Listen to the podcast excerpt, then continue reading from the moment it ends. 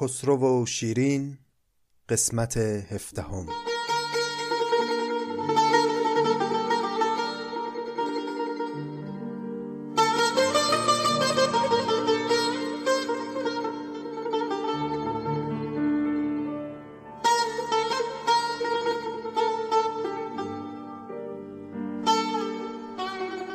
سلام. این چهل و یکمین قسمت از پادکست نظامی گنجوی است. و ما همچنان مشغول خواندن خسرو و شیرین هستیم. چند وقت قبل یکی از دوستان من خیلی جدی به هم گفتش که در خسرو و شیرین هرچی نظامی حرفای خانه زنکی و حاشیه‌ای بیشتر می‌زنه قصتش هم جذابتر میشه. انگار که مثلا اوج هنرش اینه که شخصیت های داستان رو یه جوری به جون هم بندازه اینا یه تیکه ها و متلک هایی بار هم بکنن بعد ما هم مثلا کیف کنیم. این رفیق ما البته بیراه نمی گفت این ویژگی در قلم نظامی به خاطر قدرتی است که او در شخصیت پردازی داره.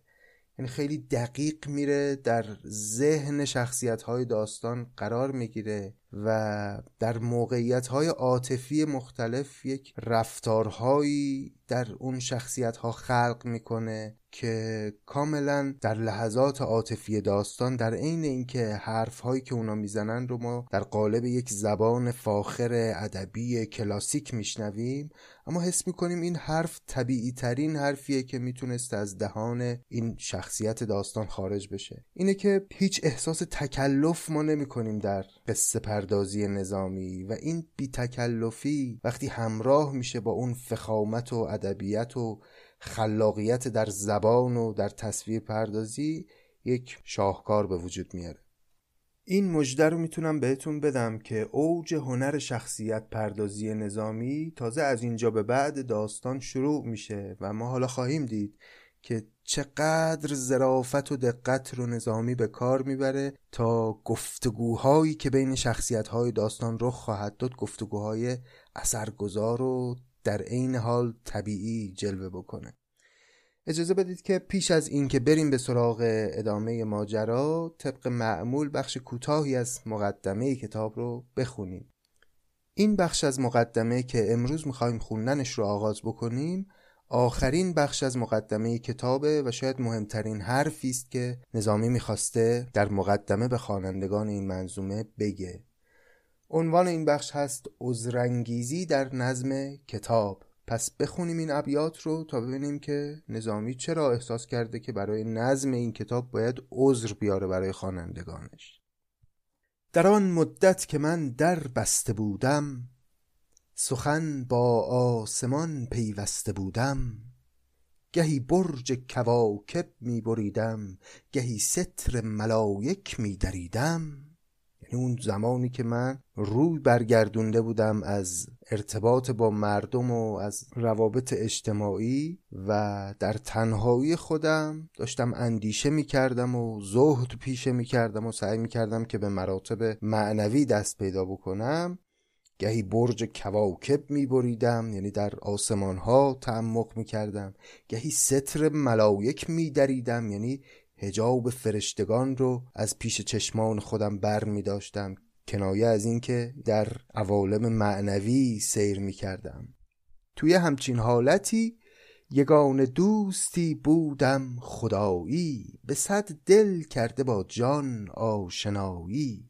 یعنی یک دوستی یگانه داشتم که انسانی بود بسیار خدایی و با جان آشنا. یگان دوستی بودم خدایی به صد دل کرده با جان آشنایی. تعصب را کمر در بسته چون شیر شده بر من سپر بر خسم شمشیر.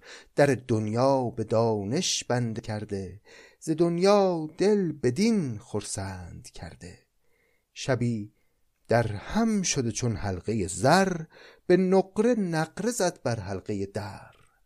در یک چنان احوالی یک دوستی که خیلی دوست خوبی هم بود برای من و خیلی هم انسان مؤمنی بود با حالت کمی عصبانیت و در هم شدگی در خونه ما رو زد یه شبی اومد به دیدار من. در آمد سر گرفته سر گرفته اتابی سخت با من در گرفته که احسنت ای جهاندار معانی که در ملک سخن صاحب قرانی. پس از پنجاه چله در چهل سال مزن پنجه در این حرف ورق مال. در این روزه چو هستی پای بر جای به مردار سخانی روزه مکشای نکرده آرزو هرگز تو را بند که دنیا را نبودی آرزومند. چو داری در سنان نوک خامه کلید قفل چندین گنج نامه مسی را زر برندودن غرض چیست؟ زر در سیم ترزین می‌توان زیست. چرا چون گنج قارون خاک بهری نه استاد سخنگویان دهری؟ در توحید زن کاوازه داری چرا رسم مغان را تازه داری؟ سخندانان دلت را مرده دانند اگرچه زند خانان زنده خوانند. خب پس در این دو سه بیت نهایی که خوندیم پیدا شد که ناراحتی این آقای دوست نظامی از چیه؟ که با اینکه دوست خوبی ظاهرا برای نظامی اما با یک حالت پریشانی اومده دم در خونه نظامی و داره به او اعتراض می‌کنه که شنیدم یه چیزایی داری می‌نویسی که در شعن تو نیست. تو آدم اهل دنیایی نبودی. نکرده آرزو هرگز تو را بند. که دنیا را نبودی آرزو بند. چرا از توحید سخن نمیگی؟ چرا درباره مسلمانی و مسلمانان نمیگی؟ شنیدم که این منظومه جدیدی که داری می‌نویسی درباره رسم مغانه. از دوره زرتشتیان داری قصه نقل می‌کنی هوسنامه داری می‌نویسی. ظاهرا خیلی دوست حزب داشته آقای نظامی. بعدش اومده از اینکه دوست عزیزش به یک چنین عوالمی وارد شده. آخرم که گفت سخندانان دلت را مرده دانند. اگرچه زند خانان زنده خوانند. زند خانان یعنی همون روحانیان زردشتی ز شورش کردن آن تلخ گفتار ترش رویی نکردم هیچ در کار. ز شیرین کاری شیرین دلبند فرو خواندم به گوشش نکته ای چند. میگه من هیچ بر نیاشفتم از این رفتار این دوستم. ترش رویی نکردم در مقابل او فقط یه کاری کردم. براش یه چند بیتی از توصیفات شیرین در این کتاب خوندم. ز شورش کردن آن تلخ گفتار ترش رویی نکردم هیچ در کار. ز شیرین کاری شیرین دلبند فرو خواندم به گوشش نکته ای چند. و آن دیبا که می بستم ترازش نمودم نقش های دلنوازش.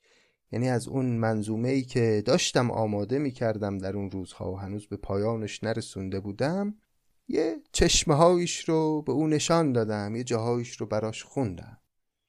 چو صاحب سنگ دیدان نقش ارژنگ فرو ماند از سخن چون نقش بر سنگ.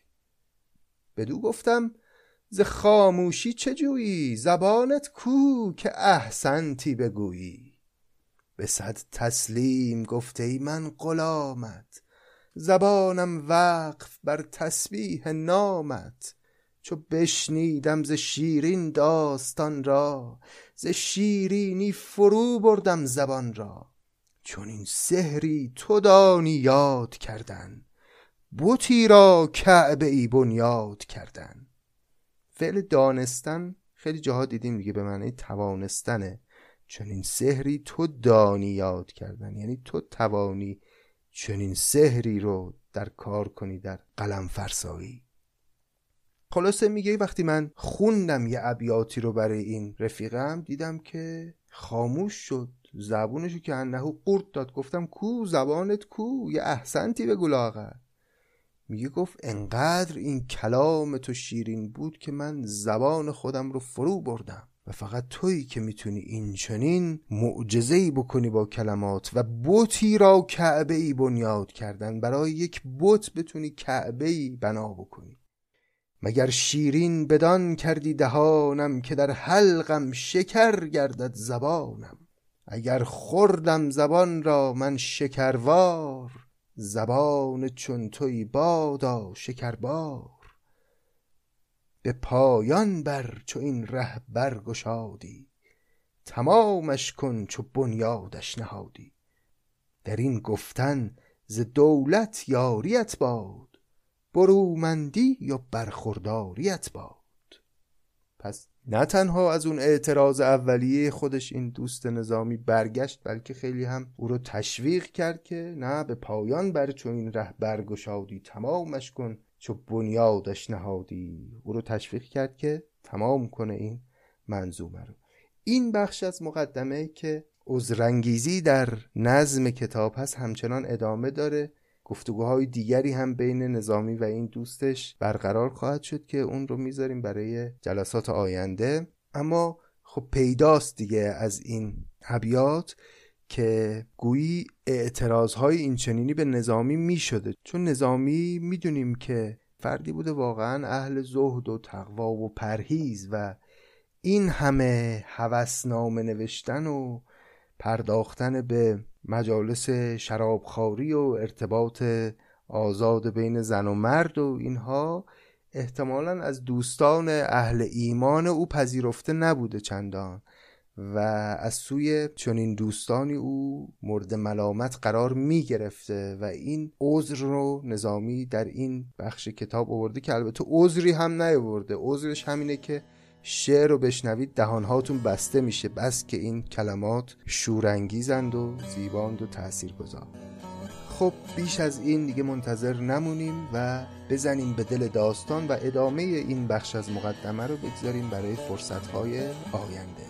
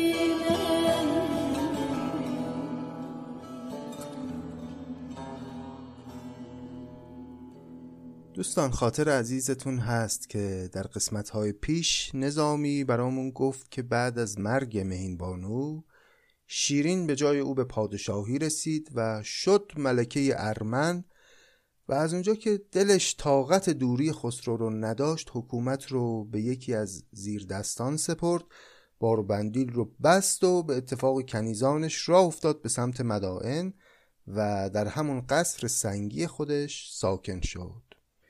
خسرو خیلی دلش می‌خواست حالا که شیرین اومده بیاد به استقبالش اما همسر رسمیش یعنی مریم دختر قیصر روم خیلی بیش از اون که به نظر می‌رسید سخت گیر بود و حساس بود و اصلا اجازه نمی‌داد که شاه قدر قدرت ایران دست از پا خطا کنه. روزها به همین منوال میگذشت و ارتباط شیرین و خسرو دچار یک بنبست شده بود. از طرفی شیرین نشسته بود در اون قصر بد آب و هوا در نزدیکی مدائن از طرفی خسرو دلش داشت پر می‌زد برای شیرین اما نمی‌تونست شرایط رو برای دیدار و وسال مهیا بکنه. یه شبی هم خسرو بعد از اینکه از مجلس موسیقی باربد برمیگشت با حال مستی رفت پیش مریم و گفت که من خودم دل خوشی از این شیرین ندارم و اصلا نمی‌خوام ببینمش اما می‌دونی که اسم من مونده رو این دختر و بدنام شده و گناه داره الان تنها تو اون قصر مونده.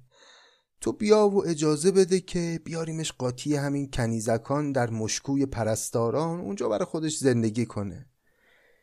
حقیقتا من نمی‌دونم خسرو چی با خودش فکر کرد که چنین پیشنهادی به مریم داد.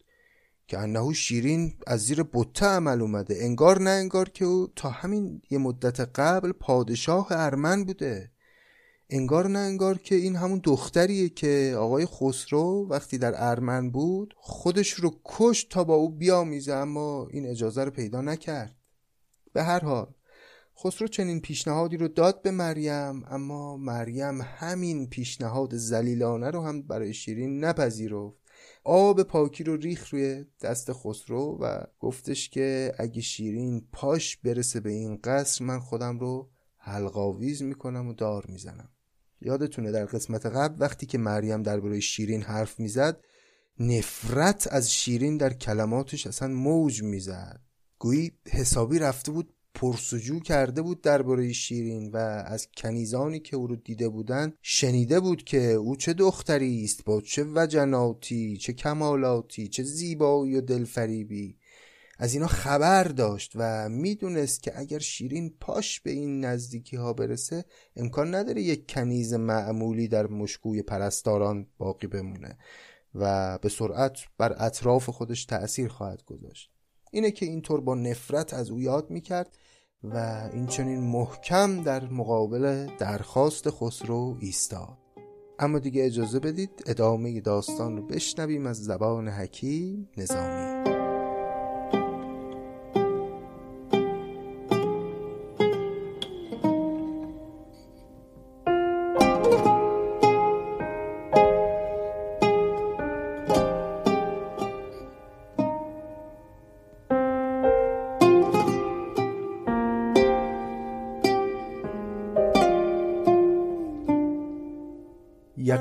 شد شاه را چون مریم این گفت که هرگز در نسازد جفت با جفت. سخن را از در دیگر بنی کرد نوازش می نمود و صبر می کرد. سوی خسرو شدی پیوسته شاپور به صد حیلت پیامی دادی از دور. جوابش هم نهانی باز بردی ز خونخاری به غمخواری سپردی. از آن بازی چه حیران گشت شیرین که بی او چون شکیبت شاه چندین. دلش دانست کان نزبی وفایی است شکیبش بر صلاح پادشاهی است. پس در این مدتی که این فاصله بین شیرین و خسرو افتاده بود تنها راه ارتباطی پیغام های گاه به گاه و مختصری بود که شاپور بین این دو دلداده رد و بدل می‌کرد. شیرین هم خیلی حیران بود و متعجب بود که آخه خسرو چطور می‌تونه بدون من این گونه صبوری بکنه و این همه مدت من اومدم به مدائن و نیامده یک حالی از من بپرسه و انگار نه انگار که ما اون همه عاشقی رو با هم پشت سر گذاشتیم. این فکرها رو با خودش می‌کرد اما خب از اون طرف دلش بهش نوید می‌داد و در واقع توجیه می‌کرد کارهای خسرو رو و با خودش میگفتش که خب شاید صلاح پادشاهی اینه که او حالا فعلا به سراغ من نیاد حالی از من نپرسه. خب می‌دونست ماجرای ازدواج خسرو و مریم ازدواجی سیاسی اما خب عاشق خیلی هم گوشش به این حرفا بدهکار نیست. از طرفی دل شکسته بود از رفتار خسرو و از طرفی خودش رو آرام می‌کرد با این توجیه که خسرو مجبور در چنین شرایطی باشه. شفاعت کرد روزی شه به شاپور که تا کی باشم از دلدار خود دور. بیاران ماه را یک شب در این برج که پنهان دارمش چون لعل در درج. من از بهر صلاح دولت خیش نیارم رقبتی کردن بدو بیش. که ترسم مریم از بس ناشکیبی چو عیسی برکشد خود را صلیبی. همان بهتر که با آن ماه دلدار نهفته دوستی ورزم پریوار. اگرچه سوخته پایم ز راهش چو دست سوخته دارم نگاهش. گر این شوخان پری رخ را ببیند شود دیوی و بر دیوی نشیند. یه روزی خسرو شاپور رو کشید کنار گفتش من دیگه طاقت ندارم. برو و شیرین رو بردار بیار. بیار پنهانی یه جایی درست کن او رو پنهان در این قصر نگهش دار. طوری که به هیچ عنوان مریم نفهمه. و من گاه گاهی مخفیانه تو همین قصر خودمون برم او رو ببینم و باهاش ارتباطی داشته باشم. و بعد هم دوباره تأکید کرد که اگر مریم خبردار بشه اگر بفهمه یهویی خودشو دار می‌زنه و دردسر میشه برای ما و پیمانمون با قیصر روم میره هوا و خلاصه داستان میشه. خیلی تأکید کرد که مریم چیزی نفهمه. همیشه اینجور معمولیت های سخت رو خسرو میسپره به شاپور چون گویی بسیار به او اعتماد داره. پذیرفتار فرمان گشت نقاش که بندم نقش چین را در تو خوش باش. شاپورم طبق معمول اطاعت کرد و خیلی محکم به خسرو اطمینان داد که خیالت راحت. میرم یه جوری میارمش که آب از آب تکان نخوره. پذیرفتار فرمان گشت. نقاش نقاش همون شاپوره دیگه. که بندم نقش چین را در تو. خوش باش. به قصر آمد چو دریایی پر از جوش. که باشد موج آن دریا همه نوش. حکایت کرد با شیرین سرآغاز که وقت آمد که بر دولت کنی ناز. ملک را در شکارت رخش تند است ولی که از مریمش شمشیر کند است. از آن او را چنین آزرم دارد که از پیمان قیصر شرم دارد. بیا تا یک سواره برنشینیم ره مشکوی خسرو برگزینیم. طرب میساز با خسرو نهانی سرایت خسم را دولت چو دانی. پس اومد به شیرین گفتش که الان وقتشه که دیگه یک خودی به خسرو نشون بدی چون او دیگه الان خیلی طالب تو شده و ملک را در شکارت رخش تند است. و اگر می‌بینی که خیلی چیزی نشون نمیده به خاطر پیمانی است که با قیصر بسته و حراسی که از مریم داره ولی که از مریمش شمشیر کند است. از آن او را چون این آزرم دارد که از پیمان قیصر شرم دارد. این پیشنهاد رو شاپور با آب و تاب به شیرین گفت. خیلی هم موقعیت رو برای شیرین بزک کرد که بیا بریم پنهانی اونجا در قصر. می‌تونی در کنار خسرو باشی و می‌دونی که این مزاحمی هم که هست بالاخره همیشگی نیست. یه روزی دوره این هم تمام میشه. طرب میساز با خسرو نهانی سرایت خسم را دولت چو دانی همونطور که می‌دونی دولت خسم به معنای دشمن هم روزی تمام خواهد شد. اما حالا بشنویم پاسخ شیرین رو. شیرین اینجا یک پاسخ بسیار طولانی میده به شاپور که یکی از بخشهای مهم این داستان هست. بشنویم پاسخ شیرین رو به شاپور. بت تنها نشین ماه توهی رو. توهی از خیشتن تنها ز خسرو. به تندی برزد آوازی به شاپور که از خود شرم داره ای از خدا دور. مگو چندین که مغزم را برفتی کفایت کن تمام است آنچه گفتی.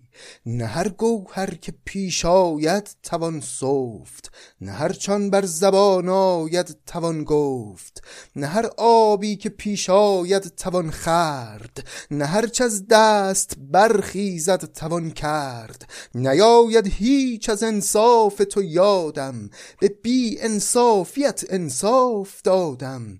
از این صنعت خدا دوری دهادت خرد زین کار دستوری دهادت. شهادت برآوردی مرا از شهریاری کنون خواهی که از جانم براری پس شیرین بسیار براشفت از این پیشنهاد. حالا به قول امروزی ها بیشرمانه ای که شاپور به او داد و اتاب کرد به او.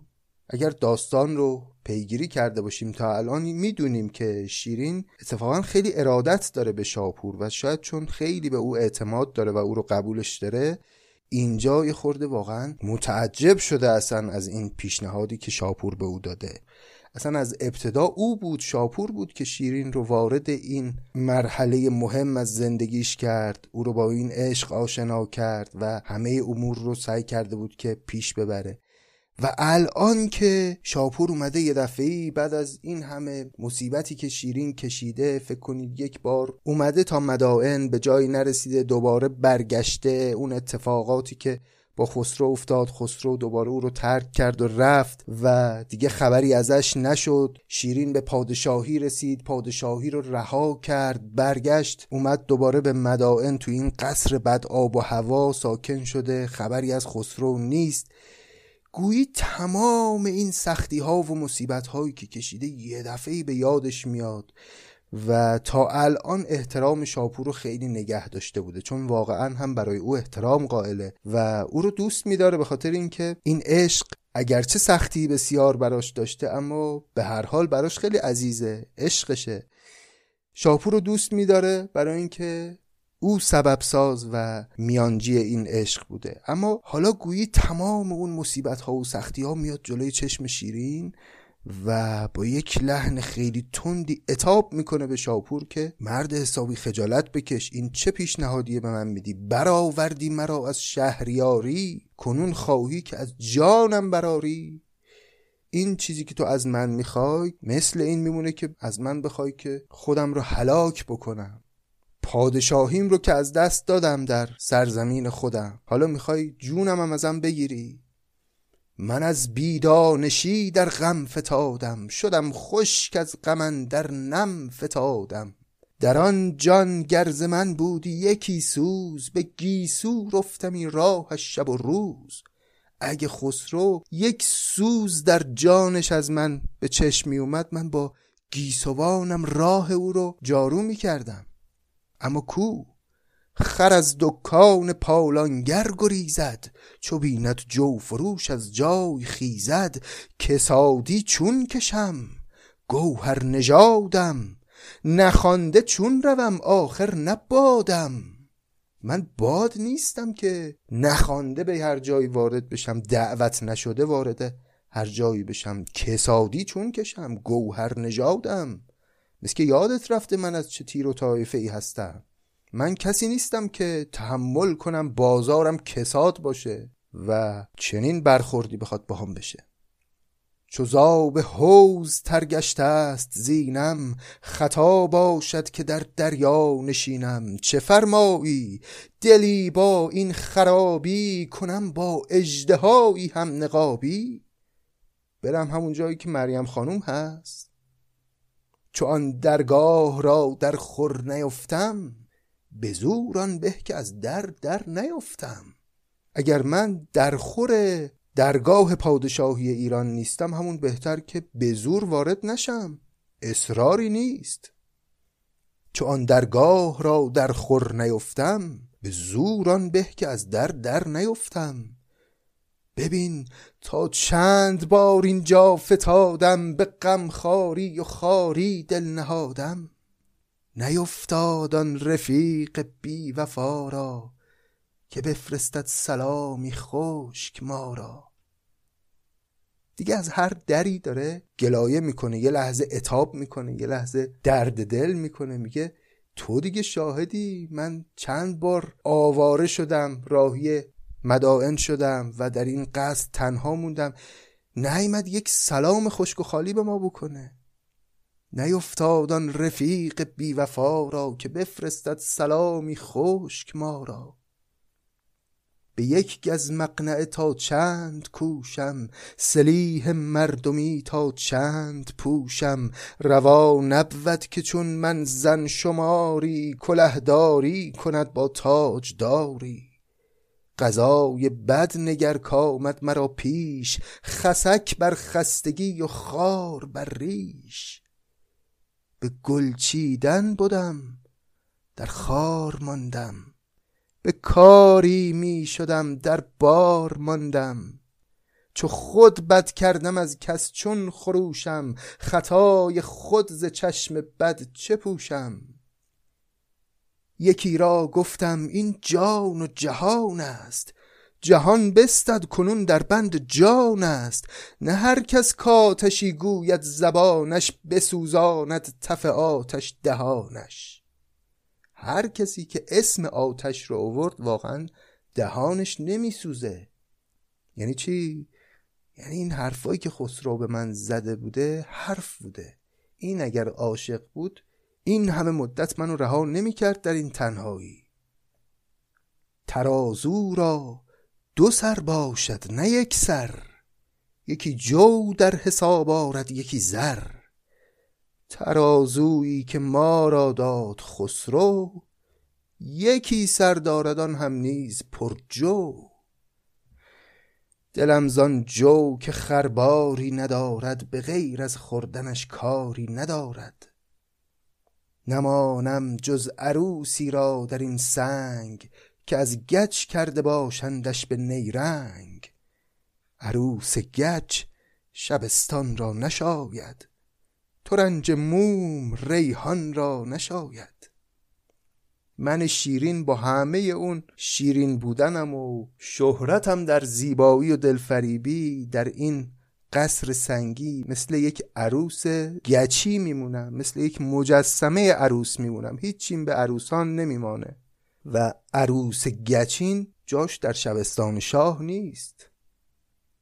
بسی کردم شگرفی ها که شاید که گویم و از تو هم شرمی نیاید.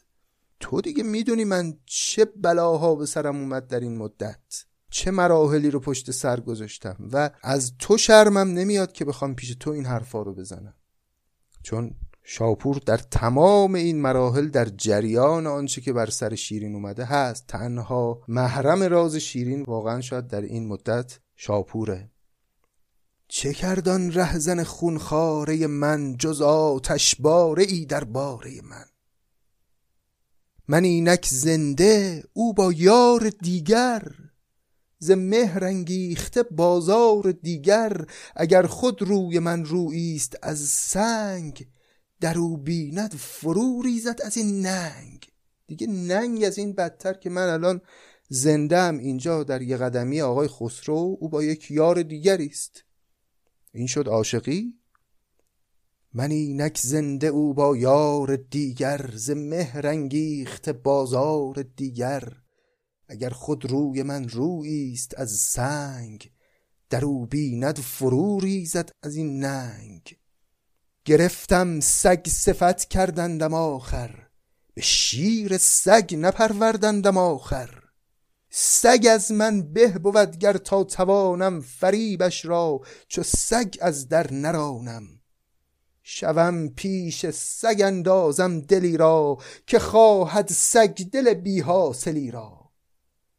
دلان به کو بدان کس وا نبیند که در سگ بیند و در ما نبیند. مرا خود کاش کی مادر نزادی وگر زادی به خورد سگ بدادی. دیگه اوج حال خراب شیرین رو میشه از این ابیات فهمید. یعنی تو این چند تا بیت چندین دشنام داد هم به خودش دشنام داد هم به خسرو دشنام داد هم به مریم دشنام داد. گرفتم سگ صفت کردندم آخر به شیر سگ نپروردندم آخر. منو با شیر سگ بزرگ نکردن یعنی من از زیر بوته به عمل نیمدم. سگ از من به بود گر تا توانم فریبش را چو سگ از در نرانم. دیگه فریب خسرو رو نخواهم خورد. از سگ کمترم اگر فریبهای او رو مثل سگ از در خانه بیرون نکنم. شوم پیش سگ اندازم دلی را که خواهد سگ دل بی حاصلی را. این سگ دل بی حاصل هم دشنامی است که به خسرو میده. دلان به کو بدان کس وا نبیند که در سگ بیند و در ما نبیند. اینجا هم داره دشنام رو به مریم میده. میگه دل اون دلی که به اون کسی توجه نکنه که اون شخص سگ رو می‌بینه اما من رو نمی‌بینه. مرا خود کاش کی مادر نزادی وگر زادی به خورد سگ بدادی. بیا تا کژ نشینم راست گویم. چه خاری ها که او نامد برویم. هزاران پرده بستم راست در کار. هنوزم پرده کژ می دهد یار. شدابم وو به مویی تر نیامد. چنان کابی به آبی بر نیامد. می‌خوای راستشو بگم؟ آبروی من رفت در این راه اما آقای خسرو یه موش تر نشد. که انه آبی از آبی تکان نخورده. شد آبم یعنی آبرویم رفت. وو به مویی تر نیامد. چنان کابی به آبی بر نیامد. چگونه راست آید ره زنی را که ریزد آبروی چون منی را؟ فرس با من چنان در جنگ رانده است که جای آشتی رنگی نمانده است. آشتی رنگی یعنی آشتی مانندی یعنی هیچ جایی برای هیچ چیزی مانند آشتی باقی نگذاشته. چو را نیست پشمی در کلاهش کشیدم پشم در خیل و سپاهش. زبس سر زیر او بردن خمیدم زبس تار غمش خود را ندیدم. دلم کور است و بینایی گزیند. چه کوری دل چه کس کو نبیند. سرم میخارد و پروا ندارم که در عشقش سر خود را بخارم. زبانم خود چنین پر زخم از آن است که هر چو می‌دهد زخم زبان است. سزد گر با منو همدم نباشد ز کس بختم نبود زو هم نباشد. باز انگار یه خورده خشم شیرین در این فراز از سخنانش پایین اومد و اندوهش برجسته تر شد. سزد گر با من و همدم نباشد. ز کس بختم نبود. زو هم نباشد. دیگه بخت ما اینه ظاهرا. قرار نیست کسی یار ما باشه به معنای واقعی. دلم می جست و دانستم که از ایام زیانی دید خواهم کام و ناکام. میگه دلم شور می‌زد دلم میجست. عین اینکه تو دلم مثلا رخت میشستن و این برام یک نشانه بود و احساس می‌کردم که قرار یک بلایی به سرم بیاد قرار یک خبر بدی به هم برسه. یعنی قبل از اینکه تو بیای به قصری چنین حالی داشتم. بلی هست آزموده در نشانها که هر کش دل جهد بیند زیانها. کنونم می جهد چشم گهربار چه خواهم دید؟ بسم الله دگر بار. یعنی این چیزی که تو اومدی امروز به من گفتی بدترین خبری است که من می‌تونستم بشنوم و بلایی از این بزرگتر بر سر من نمی‌تونست بیاد که خسرو توسط کسی برای من پیغام بفرسته که بیا با هم در قصد پنهانی یک رابطه ای داشته باشیم. خفت و خاری از این بیشتر برای من نخواهد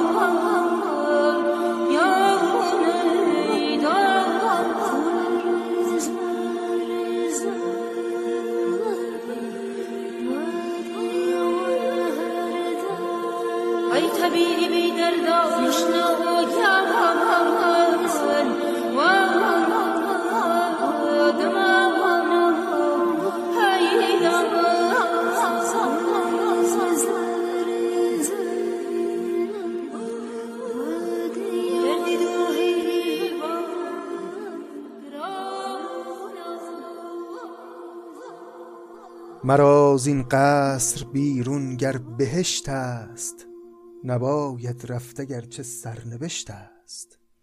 گر آید دختر قیصر نه شاپور از این قصرش به رسوایی کنم دور. خود دختر قیصرم بیاد اینجا دنبال من من بلند نمیشم برم به اون قصر.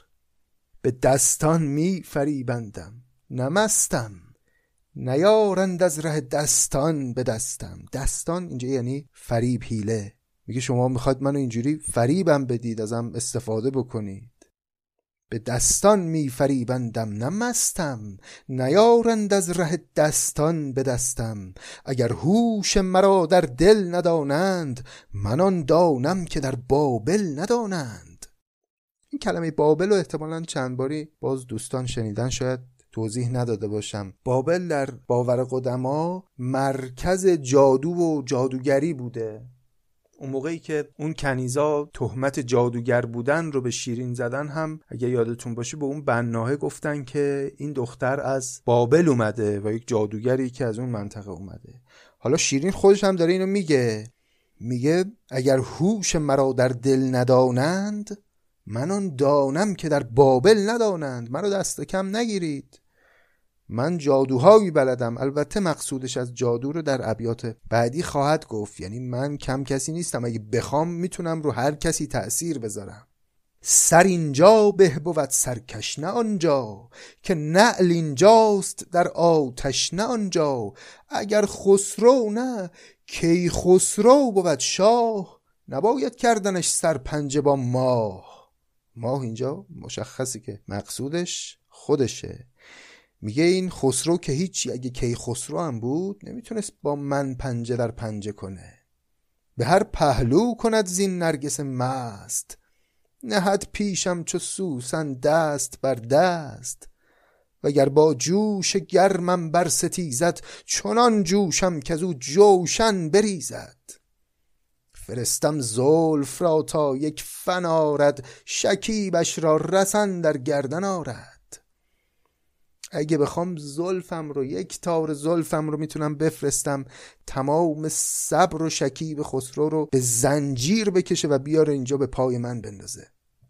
می‌بینید دیگه این که به غرور شیرین برخورده کاملا پیداست و خیلی هم پریشانگویی داره می‌کنه. مثل یه آدمی که گفتم بعد از مدت ها تحمل سختی ها یه دفعه ظرفیتش پر میشه و حرف دلش رو بیرون میریزه. دیگه از هر دری داره میگه. یه لحظه دشنام میده یه لحظه خشمگین میشه یه لحظه اندوهگین میشه درد دل می‌کنه. حالا داره اون غرور از دست رفته رو ازش سخن میگه. میگه من منم و حواستون هست. من همون شیرینیم که زیباییم رو کسی نمی‌تونست توصیف بکنه.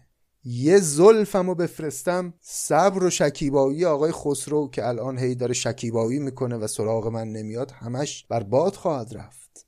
فرستم زلف را تا یک فن آرد شکیبش را رسن در گردن آرد. بگویم غمزه را تا وقت شبگیر سمندش را به رقص آرد به یک تیر. ز گیسو مشک بر آتش فشانم چو اودش بر سر آتش نشانم. ز تاب زلف خویشارم به تابش فرو بندم به سحر غمزه خوابش. خیالم را بفرمایم که در خواب بدین خاکش دواند تیز چون آب. مرا بگذار تا گریم بدین روز. تو مادر مرده را شیون میاموز. اون همه اون حرفا رو زد ولی می‌بینید بلا فاصله باز بنا کرد به غمگین سخن گفتن. مرا بگذار تا گریم بدین روز. تو مادر مرده را شیون میاموز. منم که از یاد او پیوست شادم. که او در عمرها نارد به یادم. من پیوسته تمام این مدت با یاد او شاد بودم ولی می‌دونم که او آنچنان منو به یاد نیاورده که اگه به یاد می آورد یک نشانه ای باید ازش می‌دیدم. ز مهرم گرد او بویی نگردد. غم من بر دلش مویی نگردد گران نامهربان از مهر سیر است. زمان بر چنین بازی دلیر است.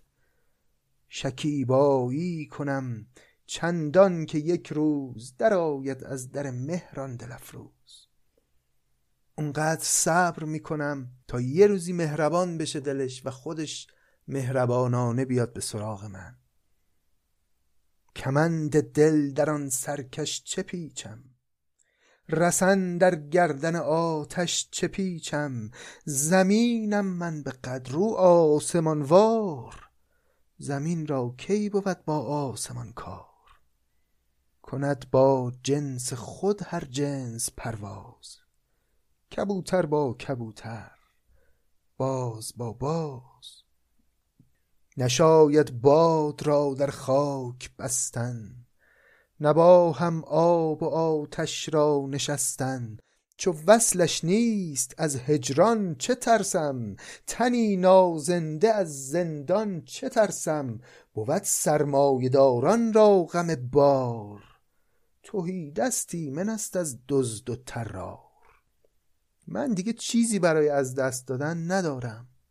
چو وصلش نیست از هجران چه ترسم؟ من اصلا نمیخوامش دیگه. من که ندارمش. وقتی در موقعیت معشوق او هستم هم ندارمش. نمیخوامش اصلا.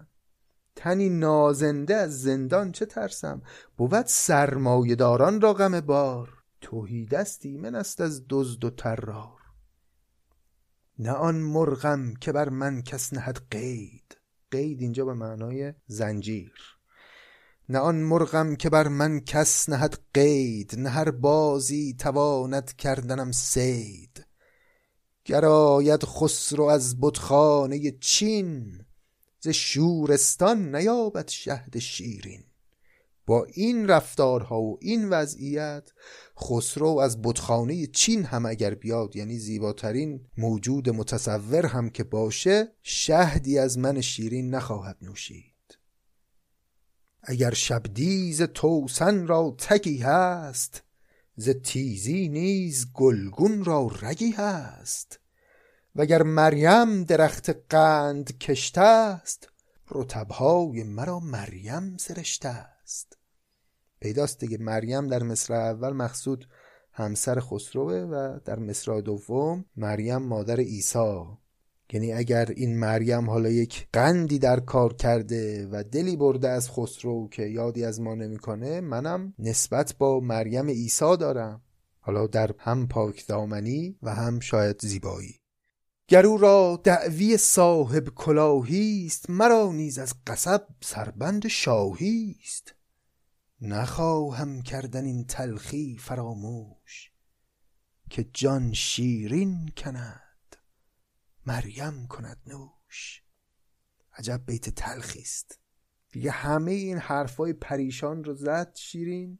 عصبانیت ها و از خود تعریف کردن ها و اینکه من هم برای خودم کسی هستم و اگر مریم فلان است منم بهمان هستم و در نهایت گفت نخواهم کردن این تلخی فراموش که جان شیرین کند مریم کند نوش. یکی در جست و دریا در کمین یافت. یکی سرکه طلب کردن گبین یافت. یک کسی رفت دنبال مروارید اما غرق شد در دریا. یکی دیگه سرکه می‌خواست اصل گیرش اومد. یکی در جست و دریا در کمین یافت. یکی سرکه طلب کردن گبین یافت. همه ساله نباشد سینه بر دست. به هر جا گردرانی گردنی هست. نبودم عاشق. ار بودم به تقدیر پشیمانم خطا کردم چه تدبیر؟ هنوز این پریشانگویی ها ادامه داره دیگه. نبودم عاشق ار بودم به تقدیر پشیمانم خطا کردم چه تدبیر؟ مزاحی کردم او درخواست پنداشت. دروغی گفتم او خود راست پنداشت. دل من هست از این بازار بیزار قسم خواهی به دادار و به دیدار. این دیگه اوج تنز ماجراست که تو این حال عصبانیت و لج درآمدگی شیرین داره. میگه که آقا من اصلا عاشقشم از اول نبودم اگرم چیزی گفتم دروغ گفتم. قسم می‌خوای؟ قسم به همون دیداری که با هم داشتیم. یعنی تو این حالم قسمم که می‌خواد بخوره از اون عشق قسم می‌خوره. سخن را رشته بس باریک رشتم وگرچه در شب تاریک رشتم. چون این تا کی چون موم افسرده باشم برافروزم وگرنه مرده باشم. به نفرینش نگویم خیر و شر هیچ. خداوندا تو میدانی دگر هیچ. لب آن کس را دهم کورا نیاز است. ندستی راست حلوا کان دراز است. من لبهام رو برای بوسه به کسی میدم که نیاز داره به من. احساس نیاز می‌کنه ابراز نیاز می‌کنه. ندستی راست حلوا کان دراز است. کسی تا دستش رو دراز نکنه حلوایی در دست او نخواهند گذاشت. بهاری را که بر خاکش فشانی از آن به کش برد باد خزانی. اگه همینجا این عشق رو دفن بکنیم خیلی بهتر از اینه که باد خزانی بیاد و همه رو بر باد بده.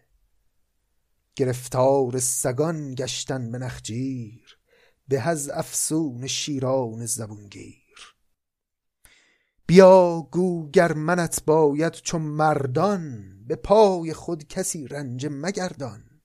حالا این همه این حرفا زد شیرین که اصلا نمی‌خوام و اصلا دروغ گفتم و عشقی در کار نبوده اینها. باز داره ببینید چی میگه؟ میگه بیا گو گر منت باید چون مردان به پای خود کسی رنجه مگردان. یعنی به شاپور داره میگه برو به خسرو بگو اگر منو می‌خوای با پای خودت پاشو بیا. قاصد و پیک برای من نفرست. هجبرانی که شیران شکارند به پای خود پیام خود گذارند چو دولت پای بست اوست پایم به پای دیگران خواندن نیایم. به دوش دیگران زنبیل سایند به دندان کسان زنجیر خایند. چه تدبیر از پی تدبیر کردن؟ نخواهم خیشتن را پیر کردن. به پیری می خورم. بادم قده خورد که هنگام رحیل آخر زند کرد. چی داره میگه شیرین تو این ابیات؟ اول که گفت که اگر منو می‌خوای خودت باید بیای. بعد از اون همه حرفای متناقض دیگه در نهایتا به اینجا رسید. که اگه منو می‌خوای با پای خودت باید بیای و شیران شکاری کسی رو نمیفرستن براشون شکار کنه خودشون میرن پی شکار رو. بعد هم گفتش که تا کی من می‌خوام عمرم رو تلف کنم در این رابطه با تو که هیچی هم توش نیست. چه تدبیر از پی تدبیر کردن؟ نخواهم خیشتن را پیر کردن. به پیری می‌خورم بادم قده خورد که هنگام رحیل آخر زند کرد. میگه وقت پیری می‌خوام به وسال تو برسم؟ الهی که اون قدهی که من در پیری می‌خوام نوش کنم خرد بشه. بعدم یه مثل می‌زنه که هنگام رحیل آخر زند کرد. یعنی مرد روستایی موقع رفتن تازه آخر بنا می‌کنه. حالا یک مسئله بوده که ظاهرا در دوران نظامی مسئله سایر بوده و بین مردم رواج داشته. به نادانی در افتادم بدین دام. به دانایی برون آیم سرانجام. اگه نیای خلاصه من از این دام خودم رو بیرون خواهم کشید. مگر نشنیدی از جادوی جوزن که داند دود هر کس راه روزن؟ مثل یه دودی راه روزن رو پیدا خواهم کرد و خواهم رفت. مرا این رنج و این تیمار دیدن ز دل باید نه از دلدار دیدن. اگه بلایی داره به سرم میاد همه تقصیر دل خودمه نه؟ دلدار. تقصیر دل منی که انقدر تحمل می‌کنه. همه جا دزد از بیگانه خیزد. مرا بنگر که دزد از خانه خیزد. به افسون از دل خود رست نتوان که دزد خانه را در بست نتوان. چو کوران گر نه لعل از سنگ پرسم چرا ده بینم و فرسنگ پرسم؟ دل من در حق من رای بد زد به دست خود تبر بر پای خط زد. دلی دارم که او حاصل ندارم مرا آن به که دل با دل ندارم. میگه این دلی که این همه بلا بر سر من آورد همون بهتر که این دل رو رها کنم و به خواست او زندگی نکنم. دلی دارم که او حاصل ندارم مرا آن به که دل با دل ندارم. دلم ظالم شد و یارم ستمکار از این دل بی دلم زین یار بیار دلم ظالم شد و یارم ستمکار از این دل بی دلم زین یار بیار. دلش خیلی پر شیرین. می‌بینید دیگه همینطوری از هر دری پشت سر هم داره سخن میگه و هیچ نمی‌تونیم دستبندی بکنیم حرفاش رو. هر حرفی که می‌زنه فکر می‌کنیم این دیگه آخرین حرفشه و مثلا دیگه نتیجه گیری حرفاشه اما باز می‌بینیم نه بعدش یه چیز دیگه میگه و حرفای شیرین تموم نشد اما فرصت پادکست ما در این قسمت تمام شد.